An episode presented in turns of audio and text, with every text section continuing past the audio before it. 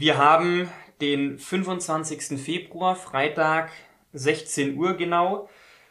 Und Russland ist gestern in die Ukraine einmarschiert. Ich habe jetzt nochmal die aktuellsten Meldungen angeschaut. 14.30 Uhr eine neueste Meldung.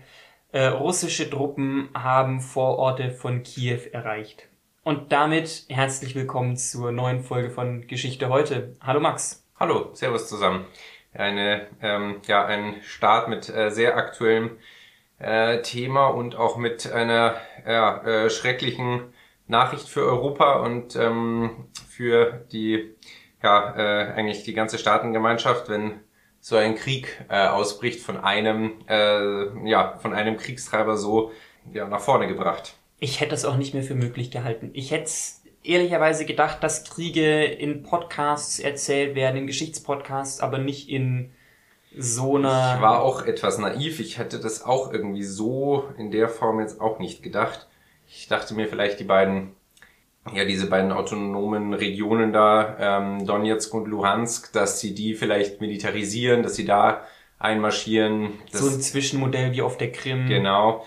Aber dass sie jetzt wirklich einen Angriffskrieg, muss man ja sagen, ähm, führen. Russische Truppen in, in Kiew. Ist schon besonders. Wir hatten natürlich in Europa nicht seit 1945 keinen Krieg. Ähm, zum Beispiel den Balkankrieg in den 90er Jahren, der auch unglaublich viele Tote und ähm, geografisch gesehen ist Georgien in Europa. Genau. Äh, aber so ein richtiger Angriffskrieg in, mit so einer wirklichen Front und mit einer äh, mit einem Einmarsch in dieser Hinsicht ist es schon ähm, ja seit äh, 1945 eigentlich äh, was äh, Besonderes in Europa oder was schrecklich Besonderes, ja. Definitiv. Deswegen haben wir uns auch dazu entschieden, auch gestern erst, dass wir unser Thema ändern. Wir hatten vor zwei Wochen in einem Podcast gesagt, wir wollten uns mit dem politischen Spektrum, was ist links, was ist rechts, äh, auseinandersetzen. Manchmal kommt die Tagespolitik auch in der Geschichte dazwischen und deswegen das ist ein schöner Satz eigentlich. ja, äh, traurig. Ähm, und deswegen wollten wir uns heute mal ein wenig die, die Geschichte der Ukraine anschauen.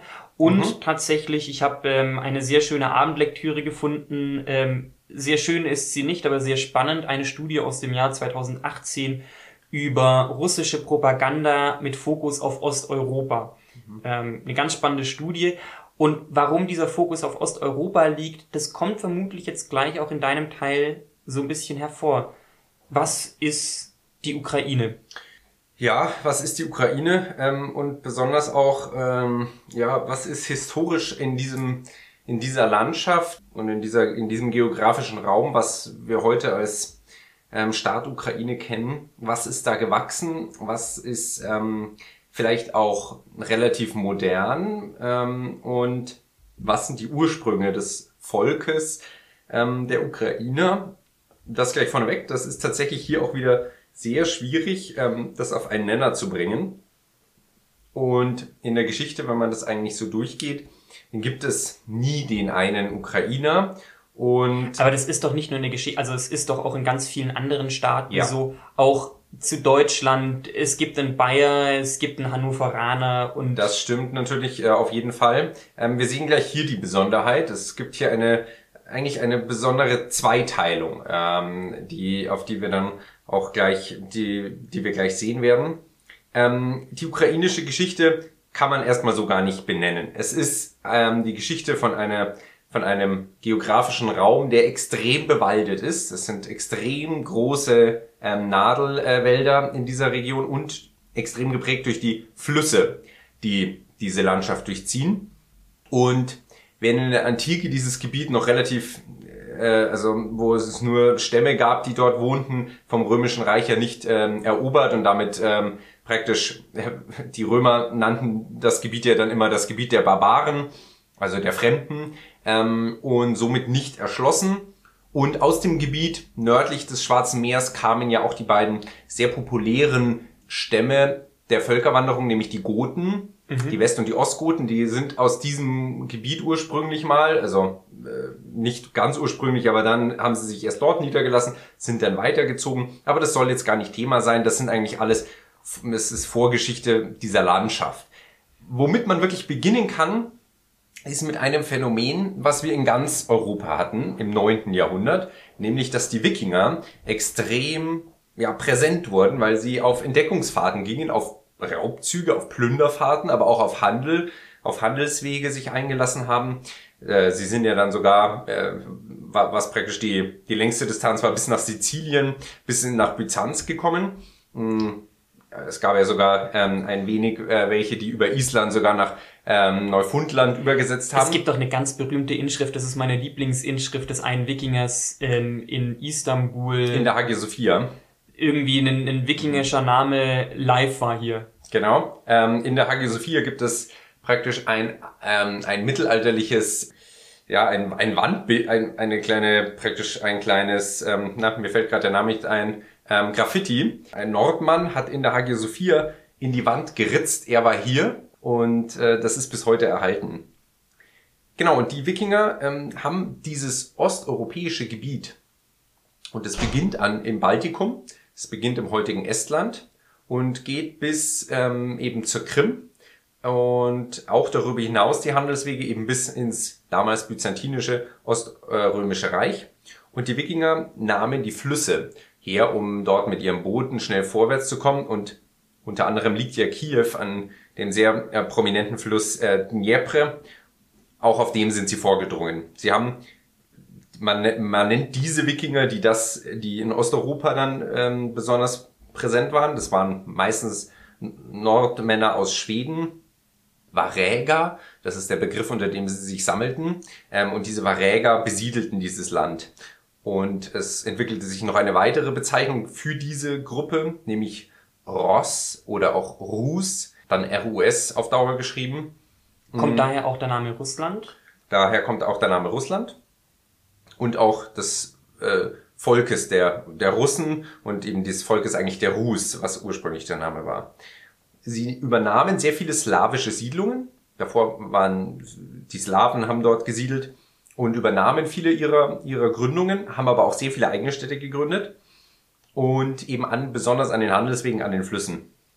Es gab recht bald so eine Art Zweiteilung, zwei Machtzentren, hm, nämlich Novgorod. Novgorod ist im heutigen, ähm, ja, nahe an St. Petersburg, das ist eigentlich die beste Beschreibung, ähm, im Norden, im Nordwesten von Russland. Und Novgorod war das eine Zentrum und im Süden Kiew. Kiew war mit Abs also war eine, äh, eine ganz bedeutende Stadt von diesen Varägern, von diesen Rus. Und es gibt sogar eine sehr frühe Chronik und deswegen wissen wir da so gut Bescheid eines Mönches namens Nestor aus dem 12. Jahrhundert. In Kiew hat er gewirkt und er hat das alles niedergeschrieben, diese Wanderung. Und ähm, deswegen wissen wir da auch recht gut Bescheid. Ein nächster wichtiger Entwicklungsschritt ist, dass diese Rus ähm, es gab dann einen sehr bedeutenden Herrscher, den Großfürst, und diese Namensähnlichkeit ist äh, vielleicht jetzt etwas schicksalhaft, aber der Großfürst Wladimir I. von den Kiewer Hus ist nämlich zum Christentum übergetreten. Mhm. Äh, die äh, nordischen Religionen, die mitgebracht wurden, äh, wurden durch das Christentum hier abgelöst, und zwar durch das östliche Christentum, also durch das orthodoxe Christentum. Er ist mit dem Basileus II., dem damaligen Herrscher in Byzanz, in dem heutigen Istanbul, mit einer Heirat ein Bündnis eingegangen. Er hat tatsächlich die Kaiserstochter des oströmischen äh, Kaisers geheiratet, die Anna von Byzanz, eine, eine wahnsinnige Ehre ja sozusagen für einen eigentlichen äh, Emporkömmling. Wladimir I. heiratet die Anna, konvertiert zum Christentum und damit auch das ganze Gebiet der Kiewer Rus, was sich eben um die heutige Stadt Kiew erstreckt. Ähm, geht eigentlich nicht bis ans Schwarze Meer ran, muss man sagen. Äh, am Schwarzen Meer, das ist Steppenland, die heutige Krim relativ, ja, äh, entwickelt, also ist nicht besonders hoch entwickelt und auch die Ostukraine heute ist zu dem Zeitpunkt auch Steppenland, Wald ist nichts. Es ist wirklich mhm. Zentrum Kiew und eben Zentrum Novgorod im Norden. Dann kommt es erstmal zu einem Bruch in dieser sehr kulturell Hochphase. Es, ist, es werden große Kirchen schon in ähm, Kiew gebaut, unter anderem die Sophienkirche, die ist, ähm, die ist ja bis heute bedeutend. Es kommt dann aber zum kurzen Bruch, denn die Mongolen fallen ein. Das muss man einfach erwähnen. Das hat jetzt nicht unmittelbar zum, damit zu tun, aber die Mongolen erobern all dieses Gebiet. Ähm, sie fallen ja praktisch bis an die, ähm, sogar an die mhm. westeuropäischen Länder heran. Ähm, und im 13., 15. Jahrhundert werden diese Kiewer Rus abhängig von den Mongolen die Entwicklung dieser Zeit bedingt eins, nämlich dass die Städte Wladimir und Moskau, die liegen sehr nah beisammen ähm, an, der, an, an dem gleichnamigen Fluss, ähm, werden bedeutender. Die werden nämlich von Mongolen mehr oder weniger verschont und die blühen auf. Wichtig ist, und das hattest du mich eben auch darauf hingewiesen, schon in der Einleitung, es ist kein einheitlicher Staat und es ist insbesondere keine einheitliche Ethnie, die sich hier breit macht in dem Gebiet. Die Mongolen nehmen kaum Einfluss auf das, äh, was da eigentlich im Alltag vor sich geht. Sie sind wirklich nur tributpflichtig. Und es gibt eben diese Rus, die von den Normannen abstammen. Es gibt die Finn-Uguren, die in dem Gebiet ähm, siedeln, spätige Ungarn und finnische Aufteilung aber auch in dem Gebiet gibt es die. Es gibt dann besonders in den Steppenlanden am Schwarzen Meer und in der, im Osten der heutigen Ukraine gibt es die Petschengen. Ähm, das ist ein türkisches Volk eigentlich, ein Turk, ein Turkvolk und auch viele weitere. Und die sammeln sich da alle. Es ist ein mhm. Konglomerat, aber Kiew als bedeutende Stadt bleibt bestehen. Und dann, ähm, die Mongolenherrschaft verschwindet langsam, sie zerbricht, äh, sie ziehen sich wieder weiter nach Osten zurück. Um Moskau herum gibt es ein neues Machtzentrum. Ähm, es wird auch bald vereinigt mit Novgorod und es bildet sich tatsächlich im Endeffekt das auch heute noch bestehende Russland raus. Schon das Zarenreich, wenn ich fragen darf? Ja, es gab dann auch den, äh, bald den Zaren und insbesondere mit dem Untergang von Konstantinopel nahm 1453 nimmt das dann an Schwung auf, weil sie sich als Erbe äh, des Oströmischen Reiches auch sehen und der Zarentitel damit auch nochmal eine Aufwertung ähm, bedarf.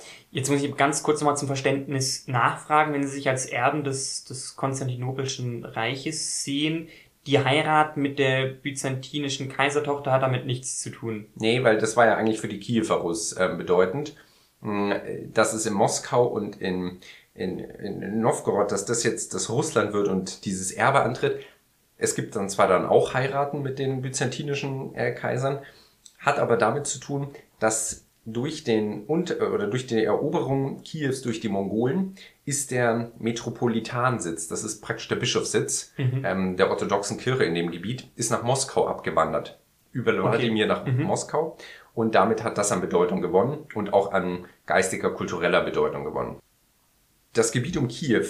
Und jetzt sind wir auch schon deutlich näher an heute dran. Jetzt haben wir praktisch das erstarkende Russland, äh, um Moskau rum. Auch St. Petersburg wird dann äh, demnächst im in der frühen Neuzeit bedeutend.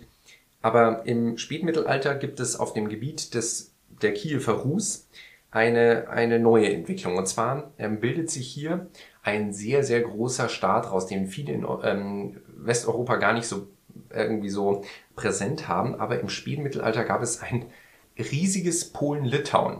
Mhm. Ähm, Polen-Litauen ähm, unter der äh, äh, unter der Krone von Polen war ein, ein, ein großer Staat, der, der durch eine, ja, durch, durch diese Doppel, äh, durch diese, ja, äh, durch die Verbindung von Polen und Litauen entstand. Und zu Litauen gehörte eben auch das westliche, die westliche Ukraine und das Gebiet der Kiewer Rus.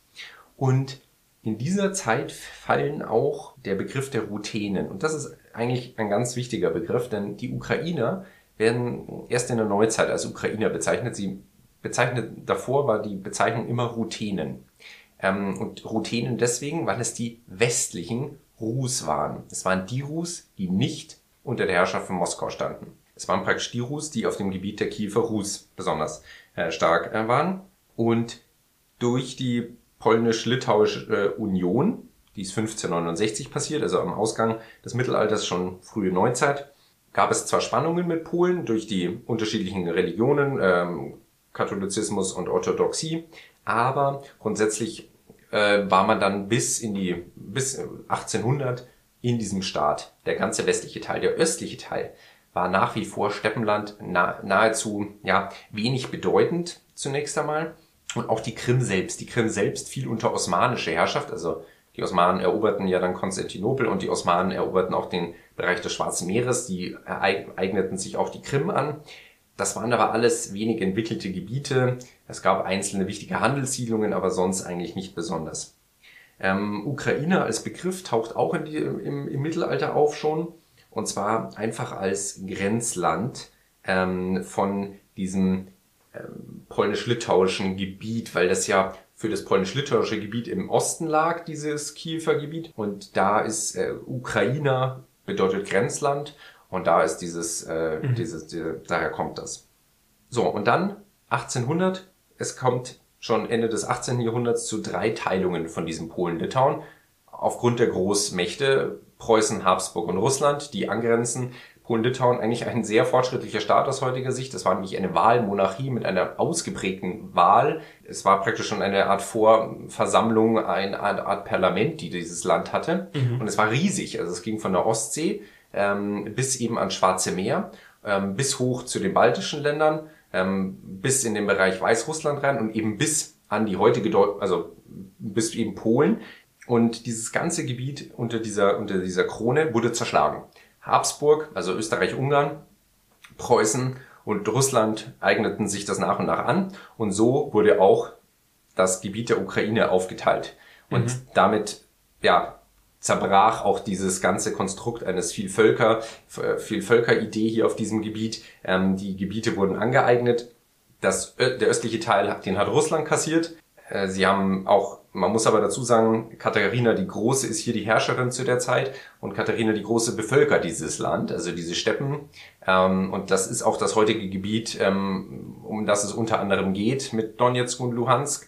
Ähm, da, da wird aufbevölkert, also da ziehen viele Leute hin. Auch schon die Krim. Und eben auch die Krim, genau. Die wird von den Osmanen erobert ähm, und wird ihnen angeeignet im Westen. Und insbesondere ähm, Lemberg ist hier zu nennen, heutiges Lviv.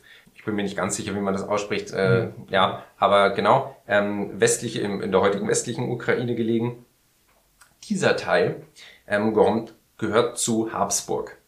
Und dieser Habsburger Teil, ähm, auch es ist Ostgalizien, vielleicht ist das ein, jemand ein Begriff, diese, diese Landschaft Galizien, Vodumerien, das ist der Teil in der Habsburger Monarchie, der im Osten noch angrenzt. Noch und nie gehört, aber. Galizien, eine eigentlich historisch wichtige Gegend, die heute kein Land mehr, also mhm. es gibt kein Land Galizien, aber eigentlich ist es diese ganze Region, die als Galizien betitelt wird und die auch ein großer Landstrich im heutigen Polen darstellt.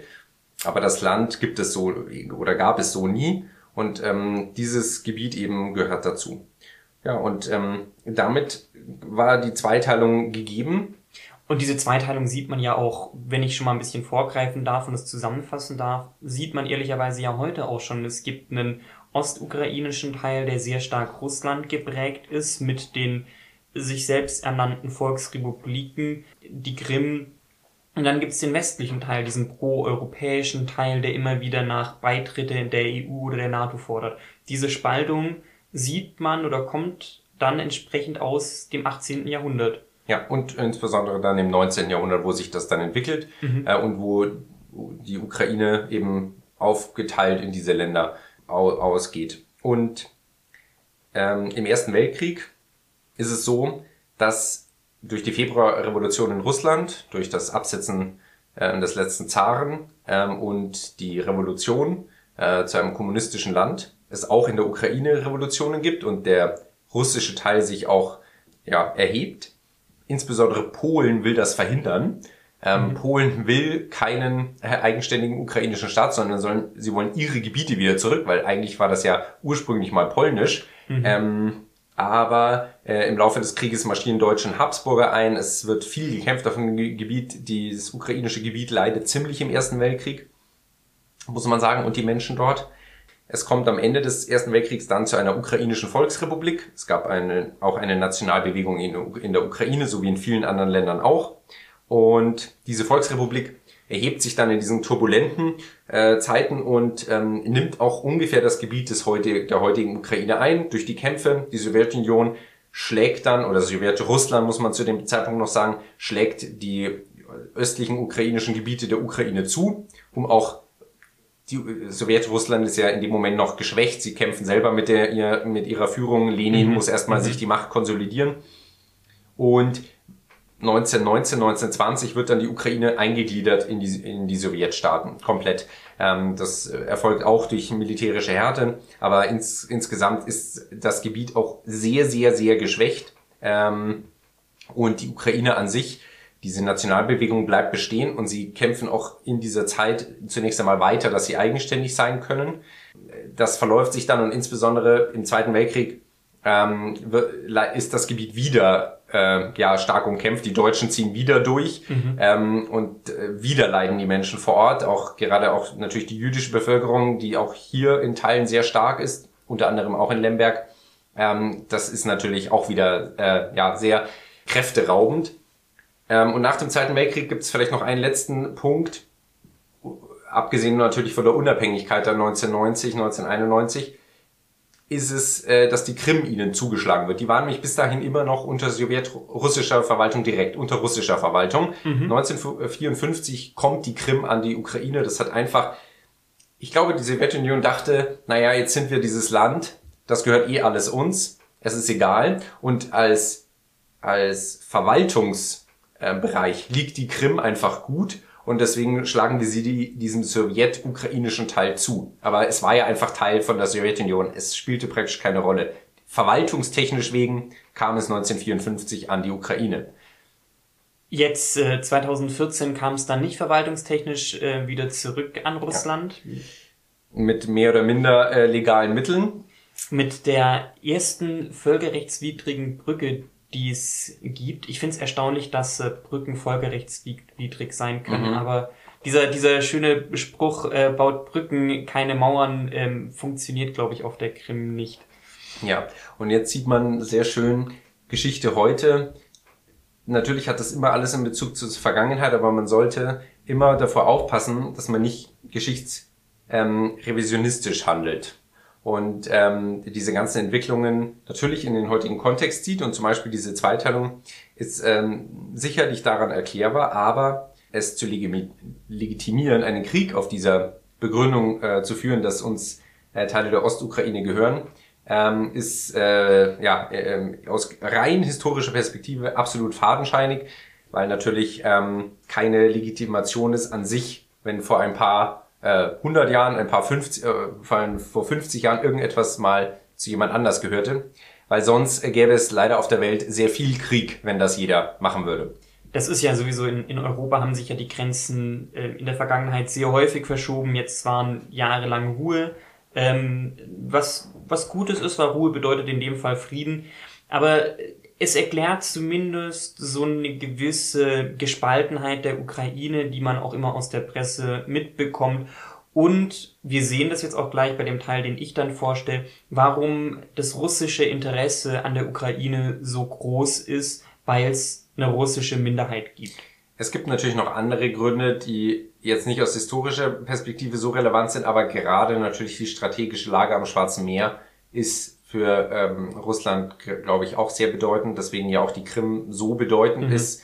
Äh, die Krim hat wichtigste äh, Häfen, aber das lassen wir jetzt mal alles außen vor. Wir konzentrieren uns jetzt nur mal auf die Geschichte und im zweiten Teil, jetzt darf nämlich ich einsteigen, konzentrieren wir uns mal auf die mediale Präsenz und insbesondere auf die mediale äh, Gestaltung Russlands. Also quasi, wie kommuniziert Russland? Und dazu gab es eine ganz spannende Studie aus. Aber eben auch in den osteuropäischen Ländern. Also ganz explizit, eben, ganz also explizit in den osteuropäischen Ländern. Dazu ist die Studie aus dem Jahr 2018, die ich gleich vorstelle. Davor würde ich allerdings gerne noch so ein bisschen die Studie einordnen. Ähm, ich versuche normalerweise immer, wenn ich, wenn ich medienwissenschaftliche Studien vorstelle, ganz einfach ranzugehen und die Grundlagen zu erklären. Ein bisschen wie beim Framing, was ich vor zwei Wochen vorgestellt habe in dem Fall muss ich tatsächlich mal die ganze Studie am Blog vorstellen. Wenn du Fragen hast, bitte jederzeit. Zuerst einmal fangen wir mit dem, dem einfachen wirtschaftlichen Rahmen an. Moskau investierte 2014, das ist die aktuellste Zahl, die ich finden konnte, 1,1 Milliarden US-Dollar in soziale Medien, in die Kommunikation. Enormst viel. Und man könnte sagen, okay, ja gut, das ist jetzt alles Propaganda oder ist es auch normale mediale Berichterstattung? Das kannst du wissenschaftlich nicht mehr trennen. Es ist wissenschaftlich nicht mehr möglich, eine Trennung zwischen Propaganda, das was wir als Propaganda bezeichnen würden, und das, was Berichterstattung ist. Als Beispiel Berichterstattung Tagesschau ist jetzt, Tagesschau ist einfach nur eine Berichterstattung, Wetterbericht, Verkehrsmeldungen, Fußballergebnisse. Du kannst in der russischen Kommunikation Propaganda von diesen Meldungen nicht mehr trennen.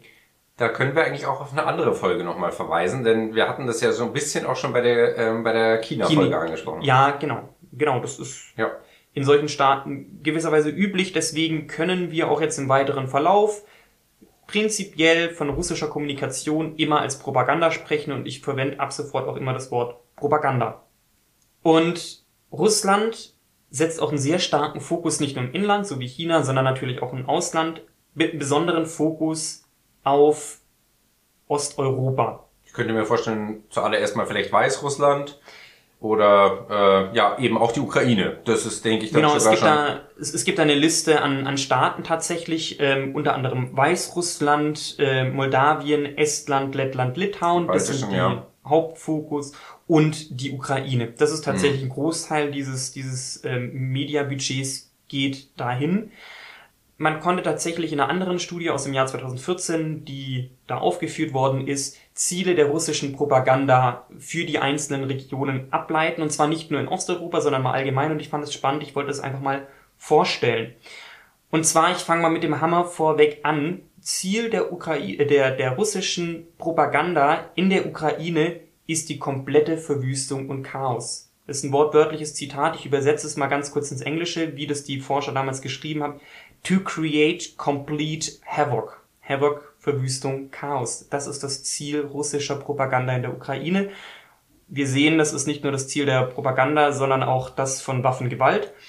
Das Ziel der Propaganda in den baltischen Staaten, Destabilität, in Osteuropa, in den anderen, also Belarus zum Beispiel, ist es eine kooperative Macht in Europa und den USA Ablenkung, innere, innere Spaltung, das bekommt man mhm. ja auch mit in den Wahlen der USA, die Intervention. In gewisser Weise auch destabilisierend wirken äh, dann für ja die. Aber erstmal ja. genau, aber erstmal tatsächlich ablenken und ja. eine innere Spaltung und wir sehen noch einen, einen weiteren Trend im Mittleren Osten und in Afrika ein Aufbauen einer pro-russischen Verehrung quasi, mhm. dass man Russland plötzlich als neuen Verbündeten wahrnimmt für neue aufkommende Märkte und Länder. Praktisch ein bisschen Propaganda für imperialistische Zwecke fast schon.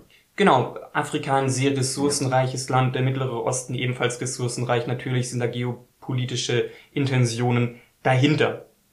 Fokus dabei ist tatsächlich ja Osteuropa, wie gerade schon angesprochen, beziehungsweise zwei Hauptgruppen innerhalb Osteuropas, und zwar die russischsprachige Bevölkerung, wobei das sind sehr viele, sehr viele in diesen osteuropäischen Ländern sprechen Russisch als Zweit- oder Erstsprache. Da wären wir eben auch nochmal dabei. Gerade die ostukrainischen Gebiete, da gibt es sehr viele russischsprachige Bevölkerung, aufgrund eben auch der Historie und den ähm, Gebieten, die genau, da eben zweite, dazugehörten. Genau, und der zweite Teil ist eine russische Ethnie, also russische Minderheiten in diesen Ländern, die sicherlich das verstehe ich schon, ein gewisses Interesse daran haben, auch russische Nachrichten ähm, zu konsumieren. Ähm, auch in Deutschland haben wir Auslandsnachrichten, ähm, wie zum Beispiel die Deutsche Welle, selbst wenn sie jetzt gerade ein bisschen in der Kritik war, aber prinzipiell gibt es das und hat auch eine gewisse legitime Berechtigung. Das Ziel aber der Propaganda ist tatsächlich, diese, diese Bevölkerung anzusprechen. Die Propaganda kann man des Weiteren in Dimensionen einteilen, um das Ganze zu verstehen. Es gibt das erste Level, das sind die offiziellen Nachrichten. Dass wir von offiziellen Nachrichten sprechen, ist ehrlicherweise, ich finde es haarsträubend, aber damit ist gemeint Russia Today, Sputnik, also diese ganzen, wir nennen es Propagandakanäle, das ist in, in dem Bereich offizielle Nachrichten. Das sind alle russischen TV-Sender, Radiosender, das offizielle. Das zweite Level, eins unten drunter, jetzt sind wir schon in so einem graueren Bereich, das sind schon verschwörungstheoretische Foren im Internet, Plattformen, ganz links, ganz rechts. Und dann gibt's prinzipiell noch eine dritte Ebene, die würde ich ein bisschen ausklammern, weil diese dritte Ebene ist auch Teil der Verbreitung von Ebene 1 und Ebene 2. Mhm. Das sind nämlich die Trolle, die Bots und Hacker. Das ist ein Teil, ein Staatsapparat. Das gehört da fest als Teil mit dazu. Jetzt haben wir so ein bisschen den Rahmen geschaffen, wie Russland kommuniziert, Propaganda, Fokus auf Osteuropa. Und in diesem Zusammenhang habe ich gestern erst eine Studie gefunden aus dem Jahr 2018, habe ich ja gerade schon mhm. erzählt. Von wem ist die? Genau, das ist das Spannende und das ist das Wichtige bei solchen Studien. Die ist nämlich von The Rand National Security Research Division. Kannte ich davor nicht, was The Rand ist. Das ist eine Forschungseinrichtung der US-Regierung, explizit des Verteidigungsministeriums, Wichtig bei solchen Studien ist, die nicht universitär, also nicht neutral sind, ist auch die Finanzierung. Finanziert wurde die Studie von allen Teilen der US-Armee, also von der Army, Navy und der Air Force in Zusammenarbeit mit dem Verteidigungsministerium und finanzieren äh, durch und mit den Geheimdiensten. Also ganz klar, woher diese Studie kommt. Die wissenschaftliche Arbeit, ich habe sie ja durchgelesen, 140 Seiten, es war eine tolle Nachtlektüre und auch heute Morgen habe ich es gelesen. Es war höchst spannend, ich finde das total spannend, aber es ist ähm, wissenschaftlich hochwertig.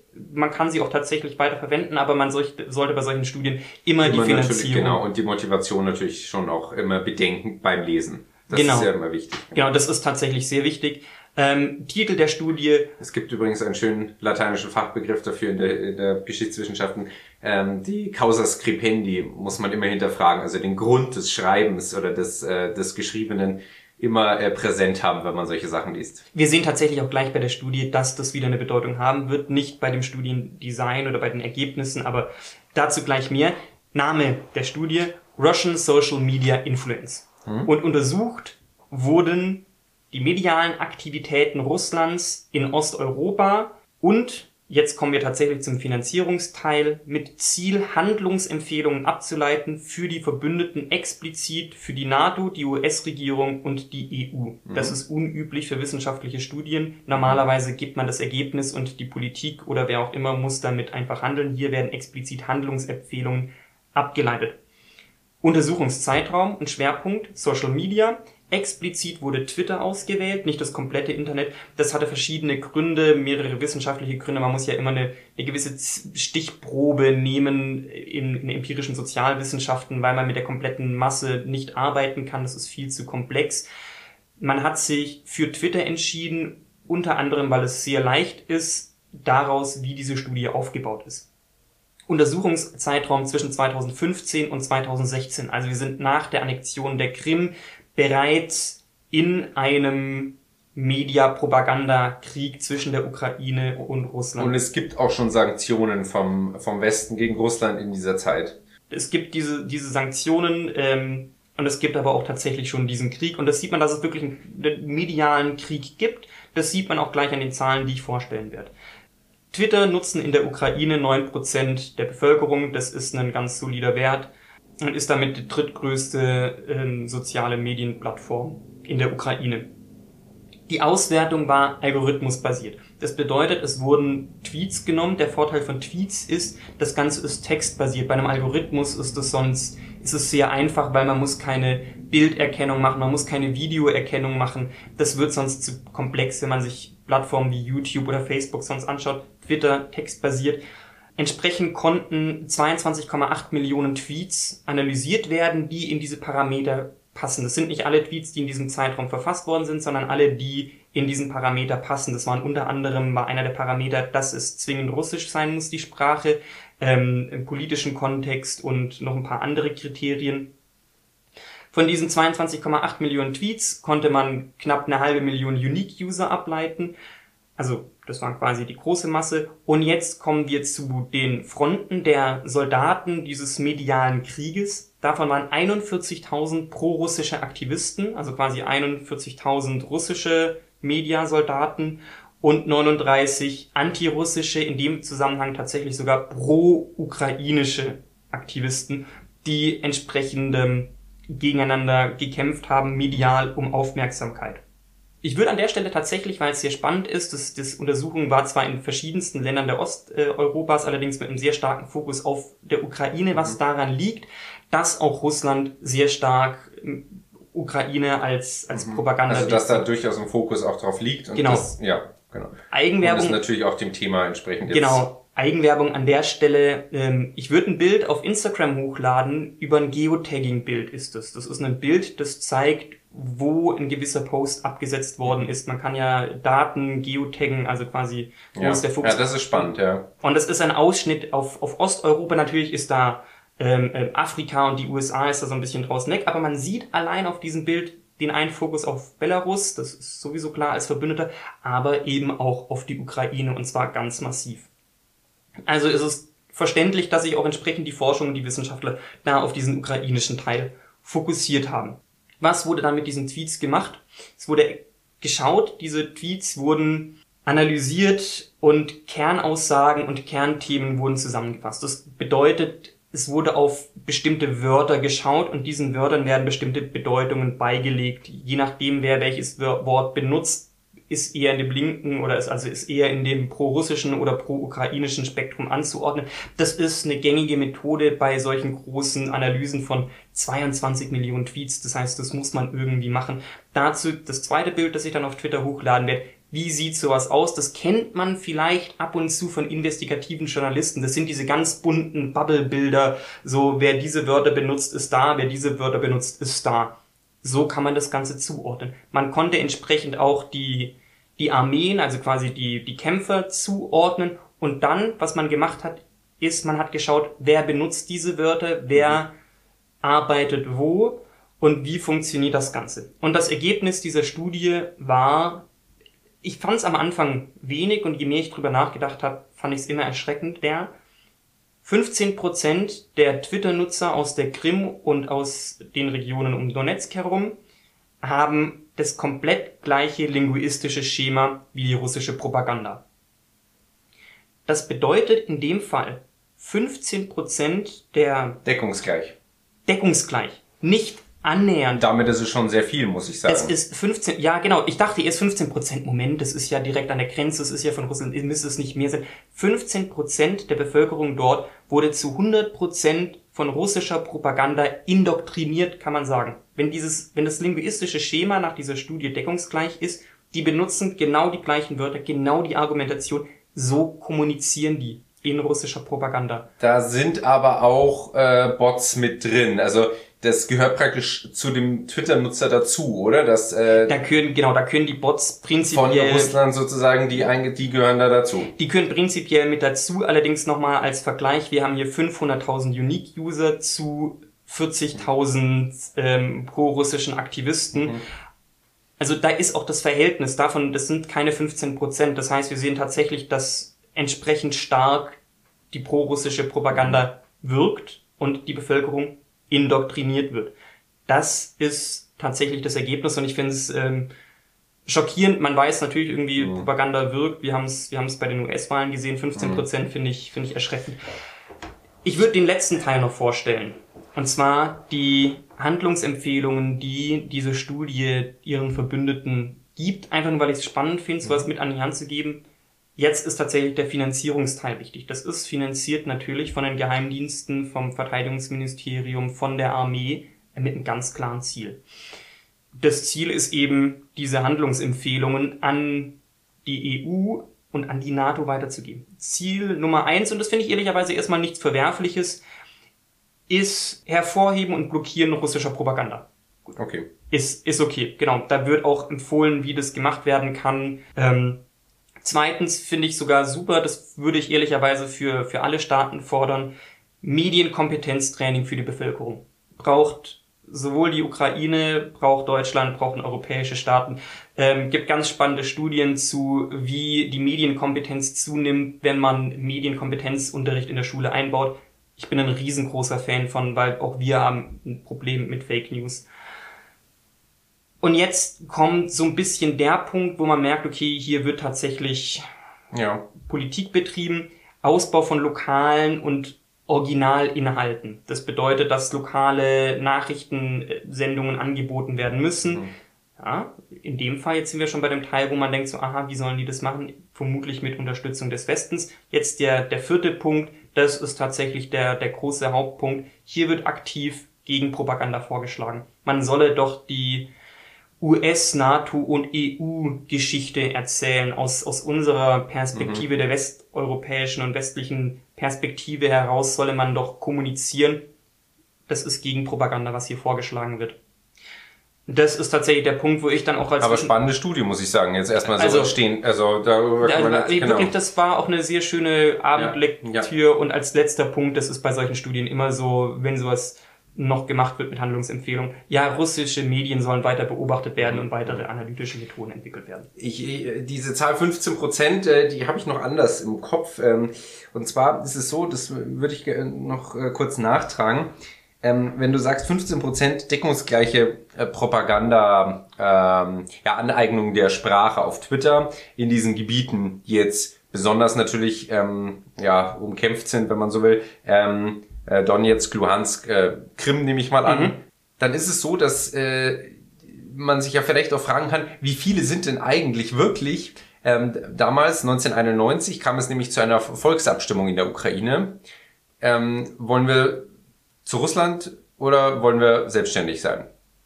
Und in äh, Donetsk, Luhansk und auf der Krim waren das ungefähr 15 Prozent tatsächlich. Also es hat natürlich jetzt damit nichts mehr zu tun, mhm. aber das fand ich jetzt einfach nur, da musste ich jetzt noch dran denken, äh, fand ich ganz spannend und das war damit mit Abstand die höchsten Zahlen in der Ukraine.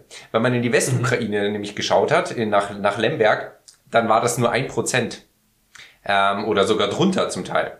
Also es sind die einzigen, äh, diese drei Gebiete, muss man sagen, wo das ähm, ja auch damals schon kurz nach der Wendezeit eben ähm, schon immerhin ein, ein, ein Teil war, die auch damals zu Russland wollten. Ähm, jetzt hier natürlich, da kommt natürlich jetzt viel zusammen. Diese mhm. Propaganda hat mhm. natürlich schon wieder Einfluss genommen und äh, es gibt ja nicht nur die Teile der Bevölkerung, die die komplette Linguistik übernommen haben, also die das komplette ja. Argumentationsschema übernommen haben. Viele übernehmen nur einzelne Argumente. Mhm. Viele sind es, sind es sind weit mehr wie 15 Prozent. Es sind weit mehr als 15 Prozent, ja. aber diese 15 Prozent das ist das der, der harte der, Kern, der harte Kern. und das ist der Wahnsinn. 15 Prozent, ja. die komplett man, man verbindet heutzutage gerne ähm, dieses Bild des Rabbit Holes mhm. ähm, aus Alice im Wunderland. 15% der Bevölkerung dort ist im Rabbit Hole, im russischen Rabbit Hole. Mhm. Und das ist tatsächlich beeindruckend viel, ehrlicherweise. Ja. Ja, und ich möchte am Schluss noch äh, ja, auf einen zusammenführenden äh, Gedanken kommen, denn ähm, am Anfang der Nationalbewegung der Ukraine und wenn man wirklich ukrainische Geschichte erzählt und ukrainische auch Tagesgeschichte erzählt, dann sollte das nicht äh, zu kurz kommen, denn am, äh, zu Beginn stand ähm, die Nationalbewegung, die auch in Lemberg, also auch in Lviv entstanden ist, stand eine Grundidee ja, zugute, nämlich, es wurde damals so formuliert, der Strom der Geschichte der slawischen, der Rus-Völker zweigeteilt ist.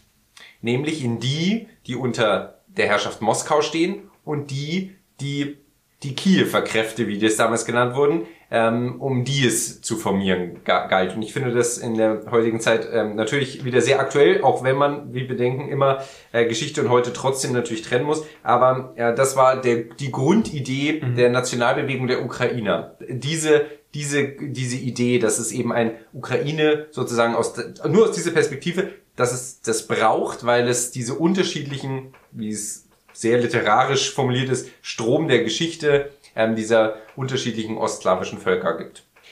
Das, das finde ich ein sehr schöner Abschluss. Wir haben jetzt versucht, einen kurzen Überblick über die Ukraine zu... Das schafft man nicht. Äh, Max, du hast gerade den Kopf geschüttelt. Das war natürlich ja, also, Überflug. Ja, aus historischer Perspektive immer äh, ist natürlich schwierig, äh, in 45 oder 30 Minuten etwas ähm, herunterzubrechen. Aber ja, doch, ich denke, wir haben zentrale ähm, ja, Botschaften rausgestellt und gerade natürlich diese Studie, muss ich sagen, wirklich spannend, auch wirklich spannend, in welchem Kontext die entstanden ist, wirklich spannend, was die zeigt. Da äh, denke ich, äh, ich, ich hoffe, ähm, dass es euch äh, allen da draußen äh, genauso gegangen ist, dass ihr es auch so spannend fandet und ja, dass wir euch ein paar interessante Sachen mitgeben konnten in dieser sehr schwierigen Zeit und äh, in einer ja wirklich ähm, ja schrecklichen äh, Zeit für ähm, für alle. Dann hoffen wir das Beste. Es ist immer noch der der 25. Februar. Ich habe ehrlicherweise wenig Lust. So lange waren wir jetzt auch nicht. immer noch 16 Uhr, 16.45 Uhr inzwischen. Ähm, und ich habe keine Lust mehr, die nächsten Tage Nachrichten zu lesen, obwohl es mich danach verzehrt zu wissen, was mit den Menschen in dem Land passiert. Damit verabschieden wir uns und wir hören uns in zwei Wochen wieder. Macht's gut und bis dahin. Ciao. Ciao.